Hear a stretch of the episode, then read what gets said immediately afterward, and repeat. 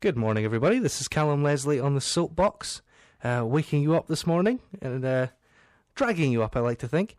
Uh, we're going to be talking about all the big news stories of the past week.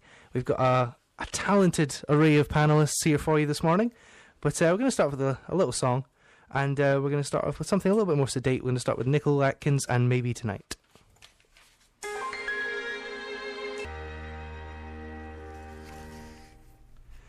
Nicole Atkins with Maybe Tonight, and uh, well, we're here with our star-studded panel uh, this morning. It's a, a f- a bumper four-person panel to try and get some semblance of political balance. Um, so first we have uh, on my right we have uh, Matthew Bevan, who asked me to describe him as a bloke from my social history tutorial. So that'll do. Hello, Callum. Thank you for having me. Are you having a good morning? I absolutely am. Excellent. Uh, and to his right, we have my future flatmate and Liberal Democrat, Model UNer, um, Yes to Fair Votes, Lovey, Alex Paul. Hi, Callum. Thanks for the uh, MUN plug. That's quite all right. We'll be at MUN tonight, so I'm looking forward to it. Yeah. I managed free, to, free wine. as Israel last last week, I managed to form an excellent alliance with the DPRK, which went down really well. and uh, to his right, we have uh, this week's special guest, who is the president of NUS Scotland, Liam Burns. Morning, Callum. Good morning to you, Liam. How are you? Uh, good, thank you. First time I've been into fresh air, so it's really interesting. Really? Yeah. Wow, that's uh, that's that's disgraceful. Anyway, um, for your part as well. Uh, so we're gonna we're gonna start with uh, something. Seems like we've got Liam here. Let's talk about uh, what Liam's probably spent most of his. I was going to say waking hours, but I don't think there were any sleeping hours before this, were there? No, quite. Uh, the budget was, of, of course, tabled um, back before Christmas in November. Um, and at that time, we knew there was going to be challenging times for education coming forward. It had been proposed a 10.4% cut in teaching grants. Um, we uh, luckily managed to, after heavy lobbying, save EMA, which of course has been scrapped in England. Um, we had promised that places would be protected in both colleges and universities. Um, and also, the student support for higher education went up in real terms, so all that was really positive. But what was striking was that college student support, which comes in the form of bursaries, is cash limited. If it runs out, it runs out, and students simply stop getting money. That was going to see a 1.7 million cut. Um, and that's a backdrop when college bursaries have been running out year on year for the past three years because of the increased amount of people coming to college due to the recession looking to upskill, reskill, and less people dropping out. Um, so we made the call that we were going to prioritise um, college bursaries and, and not waste the political capital on the 10.4% cuts, which, in terms of universities, we think can be absorbed. Colleges might be a different matter. Okay. Well, uh, obviously the budget was passed with uh, Liberal Democrat and Conservative support. So let's come to Matthew first. What's the uh, what's your your take on all of this? Well, you see, it's interesting the fact that the SNP has um, put so much support in for students. Do you reckon they're trying to buy some votes for the local Scottish election? Well, it worked last time, didn't it, Liam? Uh, well, did it work? We don't really know, but I, I'm not sure. We've done a lot of groundwork with the SNP in terms of college bursaries, making it quite clear how vital they are. Um, not that I'd bite the hand that feeds me, but I think it's quite clear what the Scottish Liberal Democrats were looking to do here was draw a distinctive line between them and Liberal Democrats uh, in the UK government for obvious reasons. I don't think that's necessarily a bad thing. Um, so if you want to draw divide lines, I think that's where Liberal Democrats were, were, were hedging their bets. In terms of the SNP, uh, it's tough because during the budget process we were locked out very much from knowing what the government was thinking just because of the sensitivities of the budget. Um, so knowing how much of this was being strong armed and how much of it was pushing an open door is really hard to tell. Alex, what was your thoughts on uh, the Lib Dems supporting an SNP budget? This is happening. This is happening year on year, and it's becoming a bit of a pattern. That uh, Liberal Democrats are sceptical and then suddenly have a big change of heart. Well, my first comment was actually going to be I love the I love the comment of the Conservative Derek Brownlee about the budget, which was it's obvious it's not a Labour budget. It balances and it doesn't add another two hundred billion pounds to national debt, which I thought What was a a brill- dick. brilliantly partisan comment and uh, a good opportunity to get in. Good opportunity to get in some uh, some some Labour bashing, which is always the Conservatives always go down well the Conservatives. Um, but no, I think it's you know this is what well I mean, and especially with the push towards the AV referendum, this is what's gonna this is a good model for, for to demonstrate that, that parties can work together and that we're not our politics is not necessarily about Yabu sucks and one side shouting at the other. So I don't know. Have you watched First Minister's Questions Mm. lately? well, no, it's I, I yeah I think I did, but I think I fell asleep last time. It's fairly But- yeah, that wouldn't surprise me. I mean, what's really uh, what's challenging about this is how much it's real. We know this is a budget that's passing just before a Scottish election. Um, are we likely to find a scenario that we found with the Westminster elections that a party of any or, or multiple colours comes in and simply says, well, there's no more cash left, we're going to have to do something quite drastic. My biggest worry is that this is something that, you know, it isn't particularly bitter for anyone, but is it going to be realistic in the long term? I'm not too sure. It's a pre-election one, a vote winner. Quite, yeah. Yeah. Yeah, well, that that was the thing. The Labour were very sceptical of the budget. Labour, I saw some comments from uh, from John Park saying that uh, a new coalition was forming in Holyrood tonight. What do you think that was maybe unfounded, or do, do Labour have a point? Anyone? I think that was just Labour playing politics. Sh- Labour in playing politics, shock. Politicians in playing politics, shocker. Okay. Well, I mean, obviously, this is the the budget's gone through. What does it mean for students in real terms, Liam? Uh, well, now that it's gone through, I mean, uh, when we knew that cut was coming, um, we launched a campaign. Over 35,000 emails were sent. There was over 50 meetings with MSPs. And the result was that uh, an additional 15 million has been put into the budget for uh, bursaries specifically. So that's something that we're over the moon about. Long term, I, I, I wonder if I've made the wrong call in a certain regard. We've now it's now become very clear that that 10.4% cut to teaching grants in the college sector, who are far more reliant on public funding, is very, very meaningful. And we've now started hearing from Borders College, Dumfries and Galloway, Banff Buchan, lots of all over Scotland, people talking about um, significant n- numbers of redundancies. How you can make that size of redundancy and still protect the number of college places is beyond me. And I guess that's the work we're doing just now to see whether that promise is going to be real or not. Well, that was something I wanted to uh, mention. I don't know if any of you have seen this. Liam, you must have seen this, but I don't know if the other two have seen this. Um, was the occupation at Glasgow, um, the the Hetherington building? Yeah. They've, uh, they've this building which was earmarked for closure has been taken over by some anti-cut students, and their demands seem to be: uh, we want no cuts, we want nobody to lose their job, we want the exact same number of places, we don't want any loss in f- any loss in money you're spending. So I, I don't know. Does that sort of does that sort of perhaps unrealistic demanding hurt the student movement? Do you think? Or Well, look, there's two things here. First of all, Glasgow is not particularly reliant on public funding. And so when you talk about a 10.4% cut that's been effectively slammy sliced across the sector, places like Glasgow don't have, and Edinburgh don't have as much to worry about, if we're being honest. Yay. Places like University of West of Scotland, Napier, QM, far more meaningful for them, and that, that's where we should be really worried. In terms of Glasgow, I'm, I've got to say that they're not members of NUS, so it's been I've not Yeah. had much contact of what it's about. I presume it's symbolic because the Hetherington Club, as far as I knew, was shut down because of financial misappropriation. It was nothing to do with management cuts. um, so I think the occupation is about saying to their principal, "We care about this." I do know there is a developing split on campus about how do we make sure that we try and stop cuts? Is it through kind of more radical action and, uh, and shooting for the stars, or is it more pragmatic negotiation? And I've seen that on kind of Facebook groups cropping up. yeah, like the that. uh, the kettled your boss, didn't they? And they did indeed. So I think that's something quite separate. That's oh, Glasgow genetically hate NUS, absolutely despise us. That's they, true. They're born and turn up despising us. It's beyond me how that happens. But uh, Aaron was there at a Young Labour's conference. Um, uh, personal capacity, nothing to do with NUS. And unfortunately, yes, he was harassed by a number of students. I think that is far more to do with um, handling over previous occupations and demonstrations rather than anything to do with the Scottish budget or that context. well, thank you for bringing it back to the uh, Quite the topic. the topic, yeah. Okay, well, we're, we're going to take another break and play another song, and, uh, and then we're going to come back. We're going to talk about benefit cuts, and we're going to talk about uh, MP's expenses. But this is Alistair Griffin with Just Drive. Alistair Griffin with Just Drive there, and uh, we were just having a little discussion in the break about the, the USA elections, but uh, I don't think I'm allowed to talk about that on my show. Um, I think that would be a little bit too close to broadcasting guidelines. So we're going to move on to talking about MPs' expenses and uh, and other people doing things that are slightly inappropriate. Um, obviously, this this past week we've had two different MPs in court over their expenses. We had Eric Illsley sentenced to one year in jail, and uh, Livingston MP Jim Devine uh, found guilty, and he's going to be sentenced in four weeks' time. Alex, what was your take on the the expenses cases as they unfolded? it was a fairly horrible pit of mess of a mess of an issue. I mean, the problem is that if you look, the important thing is if you look at both all these MPs have been sentenced, look at the size of their majorities. They're clearly sitting there on safe seats for life.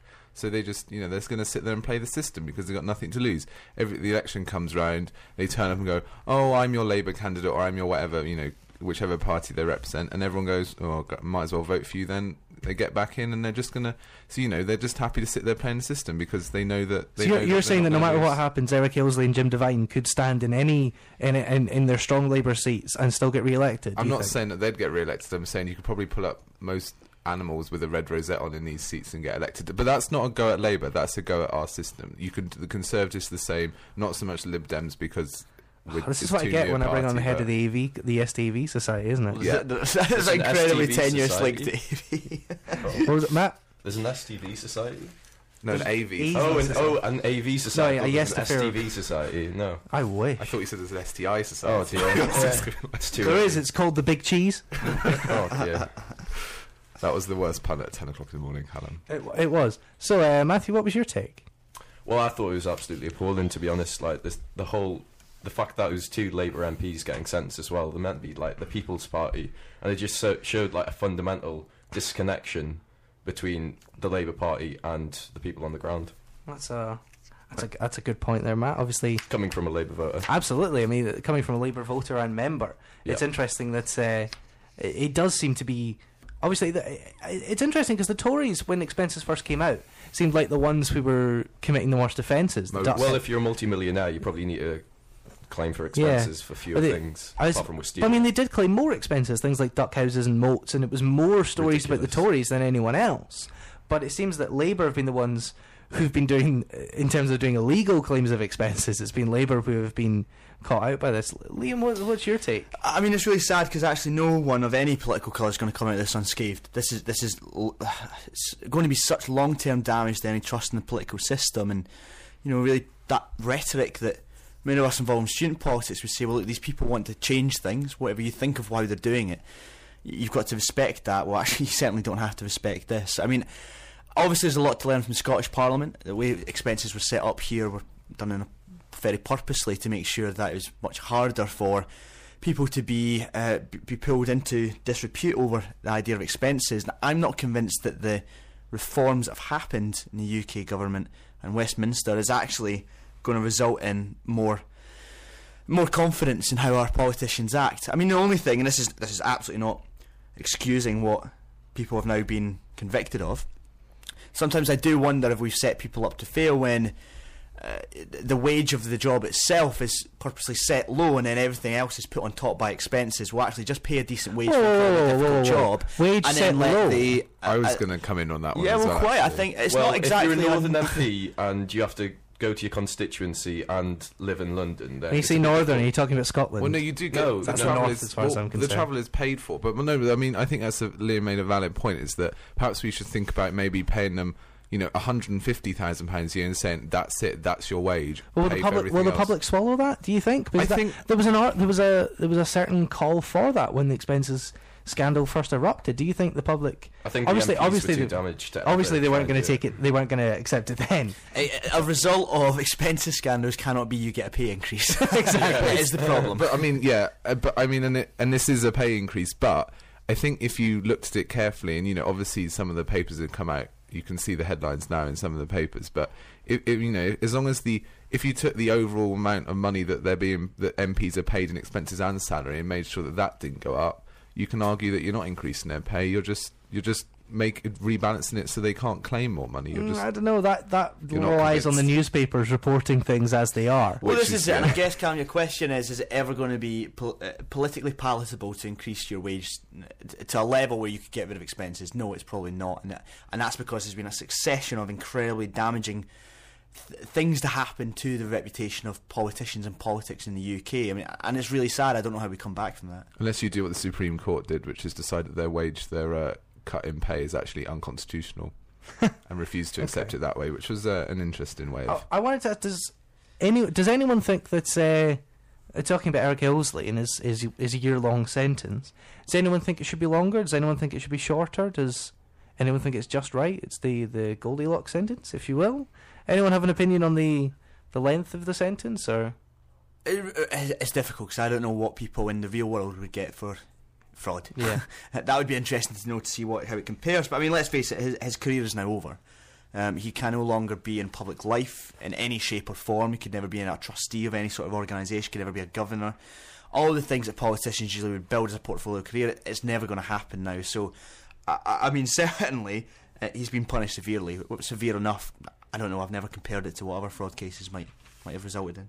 Do we think that uh, when Jim Devine was talking about people telling him that it was okay to do what he did, and uh, different people advising him, Tom Watson, um, John, he dropped, tried to drop John McDonald in it at one point. Do you, do you think that was just desperation, or do you think there is something in that culture of uh, of the old club together and help each other avoid expenses? Do you think that's that's Jim Devine was painting an accurate picture, or was he just trying to get his way out of it? I think I think evidence. You know, I think what came out at the time of the of the expenses scandal showed that. Yeah, I think I think he is being is true what he said about they're all in it together to avoid expenses. I mean, look, you know, look what happened when at the time they came out. They're all over the place claiming for endless things. You know, you know, some MPs would claim for everything on expenses up until they ran out of their allowance, then just pay for it out of their wage packet and stuff. So I think I think there was I mean, I think the system hadn't been reformed for years, and it was ripe. You know, it was a it was a ripe for corruption and abuse, and and they weren't. I mean, most MPs are probably not dishonestly abusing it. They were just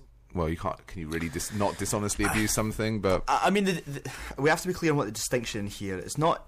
It's not the idea of fiddling expenses on its own. It's the fact that he took public office and then fiddled expenses. Because actually, if we're being honest, and your listeners are being honest, ha, uh, don't tell me that people don't make sure that they get the maximum expenses for what they're able to get in any line of work. Difference here is he's in public office and he's taking public trust.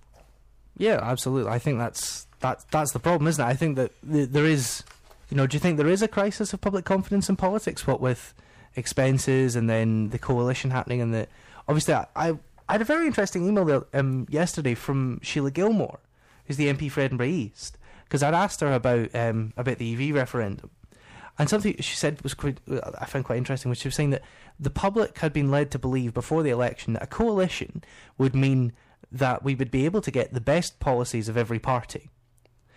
But in practice, that that wasn't the case because obviously it's still a majoritarian system. So the party with the biggest slice of the coalition is getting is still getting some of their unpopular policies through. Do you think there's there's there's something in that that, that that's maybe part of the I mean, obviously, the government has a massive disapproval rating at the moment. I think it's down at minus 25. Do you think that part of that is due to maybe the people, the public, not completely understanding how coalitions work, or? Well, I, am not sure it's people don't understand how they're meant to work. I think that it's that the coalition. Well, we're not used not to them. To we're not used to them. Certainly, I mean, S- apart from Scottish and Welsh electors. But uh, yeah, and I, even I think that took us by surprise. I mean, the, mm. the hmm. problem was, wasn't that where there was a mishmash of policy that got through, or, or maybe, in fact, actually, it might be interesting to hear there is positive things that Liberal Democrats have managed to get onto the agenda, but it's few and far between compared to what actually. It's also not being that, reported. Uh, well, yeah, uh, uh which I think is a bigger problem. That would be a pro- well. Is it though? Because I still don't believe that even with those few positive things, that people who voted Liberal Democrat ever in a million years thought this is what we'd result in and this is what we'd get. I don't think people would say. Well, that's oh, balance, isn't, isn't that isn't that an example though of people not understanding coalition then. It's also an example of people seeing the Lib Dems as a protest vote, which is probably traditionally what they were, and suddenly now they're in power. And once you let the protest party to power, they're always going to let you down. and I guess what I'm challenging is I'm not sure it's that the concept of coalition isn't working. I'm saying this coalition is not working, and it would be really interesting to hear anyone who's got a historical perspective on when coalitions been in the past, if it's been the same scenario, but I've certainly not heard that that's been the case. Yeah, I think there was before once a Liberal Tory coalition and the Liberal Party got squeezed. And Funny that. No, that was supposed to because the party split in two. Yeah, that which true. didn't exactly help. Isn't isn't that just a consequence of being the third party though that you get squeezed all the time, and that's that's what happens when there is a period of unpopular government. You generally have an unpopular government and an opposition, and the third party gets squeezed. But not necessarily. I mean, Charles Kennedy did well enough. But, but, uh, but no, the, not the start of the government, not in 1997. Oh, right. Okay, in, in, when it came to 2001 and 2005, the Liberal Democrats were on a resurgence again. But it always seems to be that whenever there's a change of government, the third party loses out. It just so happens that this time the third party is part of the government.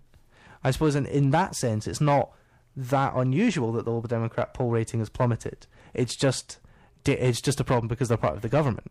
I think um, what really annoys people as well is the fact that Liberal Democrats have to come out and defend that clearly Tory policies yeah. that they're clearly uncomfortable with. And I don't think that does anything for public confidence when politicians are essentially coming out and arguing for things that go against their principles and go against what platforms they stood on. Which is what Simon Hughes was forced to do on Newsnight. Yeah, I- Clark. no, not Newsnight. Sorry, Question Time. Yeah.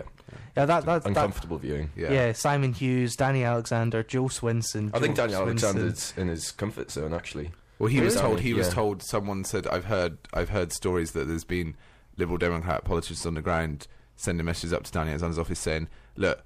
We're fine with you announcing Tory plans, but stop bloody smiling Yeah. every time you do. Don't look Ah. so pleased about it. And that was that was something else that um, I, I, a Liberal Democrat will remain nameless. Uh, Callum Leslie. No, not me, actually. Someone who said to me that they were particularly concerned um, about Jo Swinson. And because obviously she's pri- parliamentary private secretary to Vince Cable and seems to be the yes man to the policies that, that even Vince Cable isn't the yes man for. I, he's, he's gone from looking like everybody's favourite uncle to the saddest old man in the country. And is that. I don't think coalition's good for Vince Cable's health. Did you hear the joke about him and, and the new Newmarket races? Or the No, I didn't. it was oh right, okay, it was.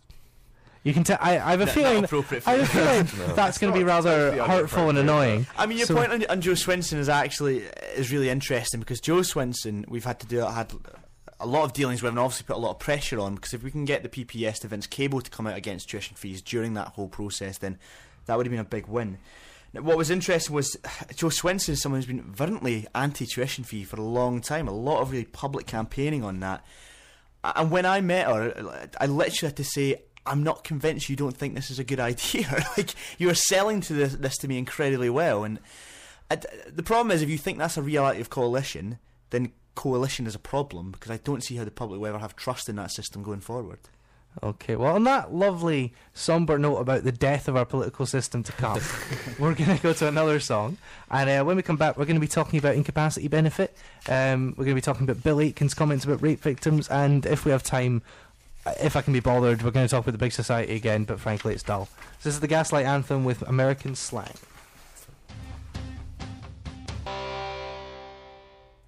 The Gaslight Anthem with American slang there. Uh, one of my favourite songs at the moment. A little bit loud for the morning, but you know what? It's my show. I'll play what I like. Um, so we're going to talk about Bill Aitken now. Bill Aitken, who I always think looks a little bit like a character from Wind in the Willows. Um, he made some comments yesterday about uh, rape victims, uh, or in particular one one rape victim in Glasgow, and uh, it's caused a little bit of controversy. Um, he was, was talking about a woman that was raped uh, in Renfrew Lane in Glasgow on Thursday, uh, last Thursday, and uh, made some comments about. So, has nobody asked her what she was doing in Renfrew Lane? Renfrew Lane is known as a place where things happen, put it that way. And he, he did go on to clarify that it's an area where a lot of hookers take their clients. There's a lot more, always a lot more to these city centre rapes than meet the eye. Yes, personal experience. I'm just glad he's not mincing his words there. He, he just, just comes out with it. Why did you keep saying put it that way? It's like suit you, sir. Towards the end of a sentence, it's appalling. So do we do we think uh, what, what do we think about Billy? Do we think do we think he's right? We think his English is appalling, clearly. Well, that's true. Do we? Um, he made a statement later, apologising. Um, do we think that uh, an apology's enough, or No. do we want to we want to see him go? Do we? Uh, Look, he needs to resign now. I mean, th- th- there's just so many layers to how this is. We've gone past the point of this is inappropriate for a, a, someone in public office. This is just outright disgusting what this guy's Yeah. been saying. I mean, he's the community safety shadow spokesperson, and He's also convener of the Justice Committee, which makes our, which can make laws in this country. which uh, and so for the idea of him to and just so many different ways first of all trivialize the idea of rape secondly to paint a picture that there's somewhat circumstances in which it would be appropriate and, and do you know the real sad thing is one of the biggest problems with uh, rape trials in this country or lack of them is that people don't come forward. Women are far too scared to come forward because Yeah. people will, will demonise them, will come up with excuses of why they're in the wrong. Will Well, he, he even says that. He even says that. He says that. Uh, let me find the quote. He says that there's. Uh, the police say that there's a lot of drunken carry-ons that result in rape allegations, which are subsequently dropped. Put it that way.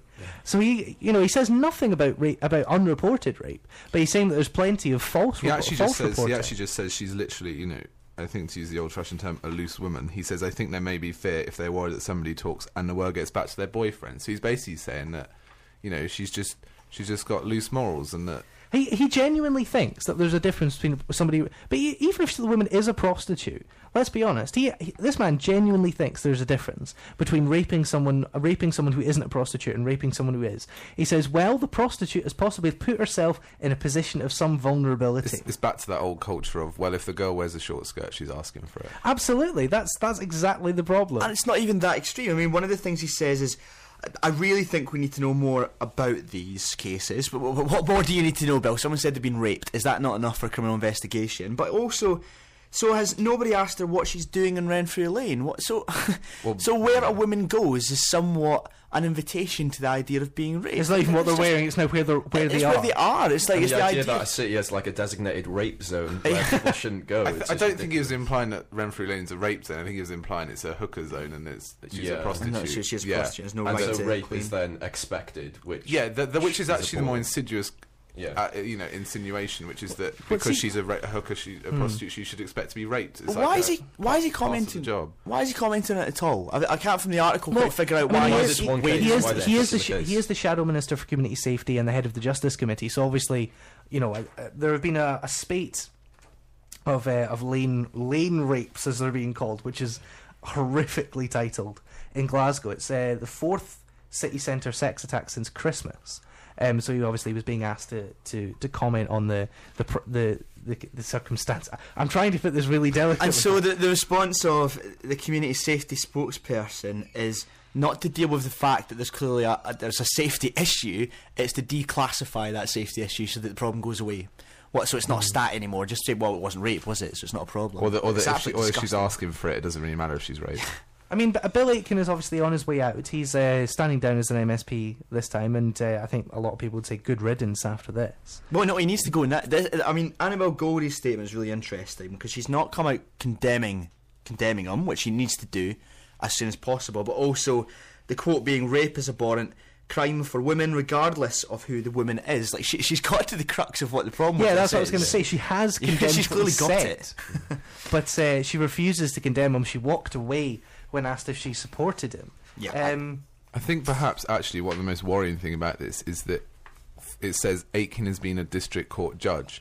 Now, yeah, that's regardless of the what fact he's an MSP, it's the fact that is you know this He now makes this now makes me yeah, and this now makes me worry. Is this view prevalent among our judges? And if it is, that's actually I'd actually be more worried about that than if some MSP comes out and says, oh, you know, I'd actually be more worried if our district court judges think that rape is women asking for it than some MSP thinks. So I'm I'm more upset by that. So, fi- final word. Do we think Bill Aitken should resign, Matt? Yes. Yes, no, Yes. absolutely. Everyone, okay. The unanimous view, unanimous view of fresh air is that Bill Aitken should resign. Uh, that's the unanimous view of, uh, of of fresh air, the NUS, and uh, the Liberal Democrats. And yes to fair and vote. yes to fair, yes to fair votes think Bill Aitken should resign. Um, okay, well that was just that was just a quick link. But we're we're kind of running out of time. Uh, we're getting to towards 10, 10 to the hour, so we're going to be playing our uh, our new song for the week, which is uh, something to shout about. Our regular feature, um, which I managed to screw up last week. Well, I say I screwed up. The computer was screwed up, so I couldn't play the song. But uh, I've managed to fix it this week. A bad workman always blames his tools. Absolutely. And uh, we're going to play a song by a band called The Glitch, um, called All I Know. Um, you can catch them on February the 20th at Rock the Heroes in Kirkcaldy. And uh, you can find them at myspace.com forward slash The Glitch. And this is All I Know, which is one of my favourite songs by them. It's uh, features their guitarist Stuart Taylor on Nordic Fiddle as well. So um, we'll let you have a play of that and then we'll come back and uh, see what we think. That was The Glitch with All I Know. That was our uh, featured new track of the week. So, very quickly, what did people think? I wish them well in the future and all their future endeavours. Matthew's not a fan. Alex? I thought it was it was not bad. I like the like the use of a fiddle. That's always a, a break off That's something the a bit different, isn't it? guitar drum based. Yeah. Is And- it just him? no, no, there's, there's, there's the whole band. Oh right, okay, fair enough. They're, they're called So The I thought Glitch. I thought you implied it was just one man. oh, like Cher or Prince. Just one guy. Okay. Um, Liam, the official view of NUS Scotland? Uh, yeah, we have policy to support this song. Um, I I actually thought it was really good, but I'm notoriously bad taste in music. It was quite um, I was saying there, it's, it would fit well on a Dawson's Creek soundtrack. It's quite. Um, Ooh, I, that's. I uh, could see some teenage romance splitting up as that song went on. I have to say, I do know Jordan is a big Dawson's Creek fan, the singer, good. so uh, that that will go down well. Um, you can't have as bad music taste as, uh, as Stevie Wise, to be fair, who's running for NUS uh, deputy, Deputy in- What a in- lovely link deputy president. yeah, well, you know, I, I feel I have to give a plug to my fellow Edinburghian. but the first time in a while, Edinburgh's had a sabbatical. in- Anyway. That's because NUS hate uh, USAP. If you want to listen, Which is not true. Clarify that now, thank Official you. policy. well, yeah, Liam, Liam um, I was a guest on uh, NUS's policy pod this week. Uh, Liam and Stevie and I were all there, and uh, my favourite quote, it just stays with me, is "This reeks of use of sabbatical." so, if you want to hear what made Liam say that, um, you can download the NUS policy pod from tomorrow morning. Uh, yeah, just search for NUS Policy Pod on iTunes. Have you got anyone else got anything they want to plug? Nope. Okay, Well, yes to fair votes, obviously. Matt, you got anything you want to plug? No. Come see me and Matt's history presentation at twelve o'clock today. It's going to be a stormer. It's going to be absolutely amazing. Callum sounds much more excited about it than you do. Yeah. You know, just under just undersell it there, uh, Matt. Okay, so let's let's get back to politics. Um, now we've done our plugs. Let's talk about incapacity benefit. Um, new pilot study out. It came out. This news broke yesterday. That uh, all those receiving benefit in Burnley and Aberdeen had been reassessed, and some 29% were deemed fit to work immediately, uh, while 39 could consider working with help. Um, is this is obviously uh, leading to further benefit reforms from the new government.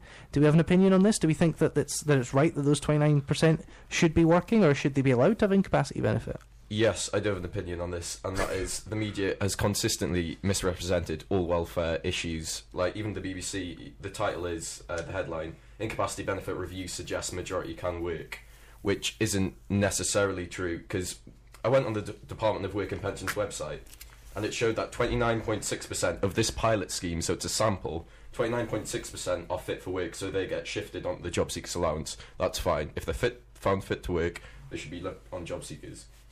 Then uh, 31.3% are shifted into the support group for the new ESA, and that's the people who get unconditional support. They just can't work. Um, and the interesting figure is that the 39% are put into the work-related activity group, and this is where the two-thirds figure comes from. And if you get put into the work-related activity group for, for the ESA, it's starting the journey back to work. I must admit, Yeah, my right. question about it is: Are the thirty-nine percent including? It's not clear if the thirty-nine percent also includes the twenty-nine percent. Because if they do, then it's obviously not. Uh, No, they- it- they- it- they that doesn't, include the that's- oh, so they're just adding the twenty-nine percent to the thirty. and, and you get to be placed in this group and right uh, this is actually true you get placed in, into the journey back to work group if you are an inpatient at a hospital or similar institution you're suffering from a life-threatening disease whereby there is medical evidence that the disease is uncontrollable and or three that you're receiving chemotherapy Well, they're clearly just not. You know, they just clearly can't be bothered to work. That's quite a, a rocky journey, to be honest. yeah yeah I'd say, yeah, th- that that was that was my point. That um, it does say incapacity benefit review suggests majority can work, but actually only says that about twenty nine point six percent. exactly exactly Can I- as you say, start Can I make a slightly controversial comment about this and link it back to student EMA allowance, Uh huh. which is going to be that I think like... you can make any controversial okay, comment you I want. think I think like EMA that it's it's it's.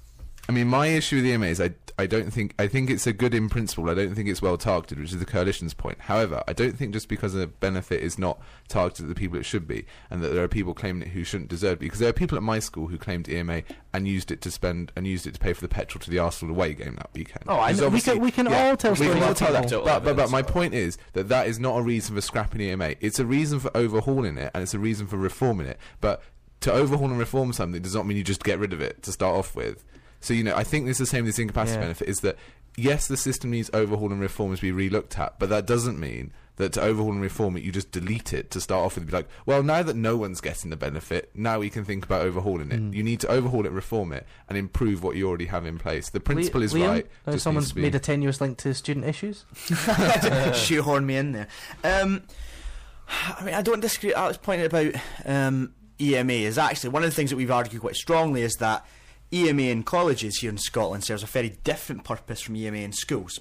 In that EMA is actually the thing that you live NUS on policy plug than, coming up. rather than um, rather than an incentive. It was EMA was meant to be incentive, and it, it grew away from that, and it's far from it now. Well, the government research sector. said But that it didn't work. I think Uh, well, well, actually, uh, well, no, that's not true. The Scottish incentive? government showed that it worked in a huge, massive way. Actually, As an Um, incentive. Oh, sorry, no, you're right. It Yeah. didn't work as an incentive, um, but it was a, a lifeline, and people needed it. But Yeah, I mean, your point is targeting things where they have the right purpose, not just maintaining people on benefits but helping them to get back into work. My problem with this is, first of all, it's been questioned already with people saying, well, the, the assessment that was used is probably not fit for purpose. And it was put only research on it was only 1,347 people. Well, As th- a so there's a question with the study. There's a question with how the actual um, uh, the test of whether what category you go into is is Yeah. fit and proper. That's 1,347 out of 1.5 million people. And if we're really keen on conspiracy theories, how much did the government lean upon the people who wrote the wrote the review to come out with the answer they wanted? Absolutely. Uh, the, the aim of this is to save public money, and the problem is no one's ever honest about that. It's not as if they're just suddenly finding lots of people that have been hiding from us for years and years. It's that they want to claw back money from what was in the benefit system. It's ideological of, at best. Okay, well, we're going to have to wrap it up there because it's uh, 30 seconds to 11. In fact, the person that does the 11 o'clock show has not turned up for two weeks in a row, so uh, you never know. I might just stay next week, but uh, I know that we've all got other places to be. So, uh, you know, we're going to wrap it up with uh, the John Butler Trio on Funky Tonight. And uh, thank you very much for joining us. We'll be back next week with uh, hopefully as good an array of guests as we've had this week. But, uh, you know, thank you for coming, Matt. Thank you. Thank you, Alex. Thanks, Callum. And thank you to our special guest, Liam Burton. No problem. This is the John Butler Trio with Funky Tonight.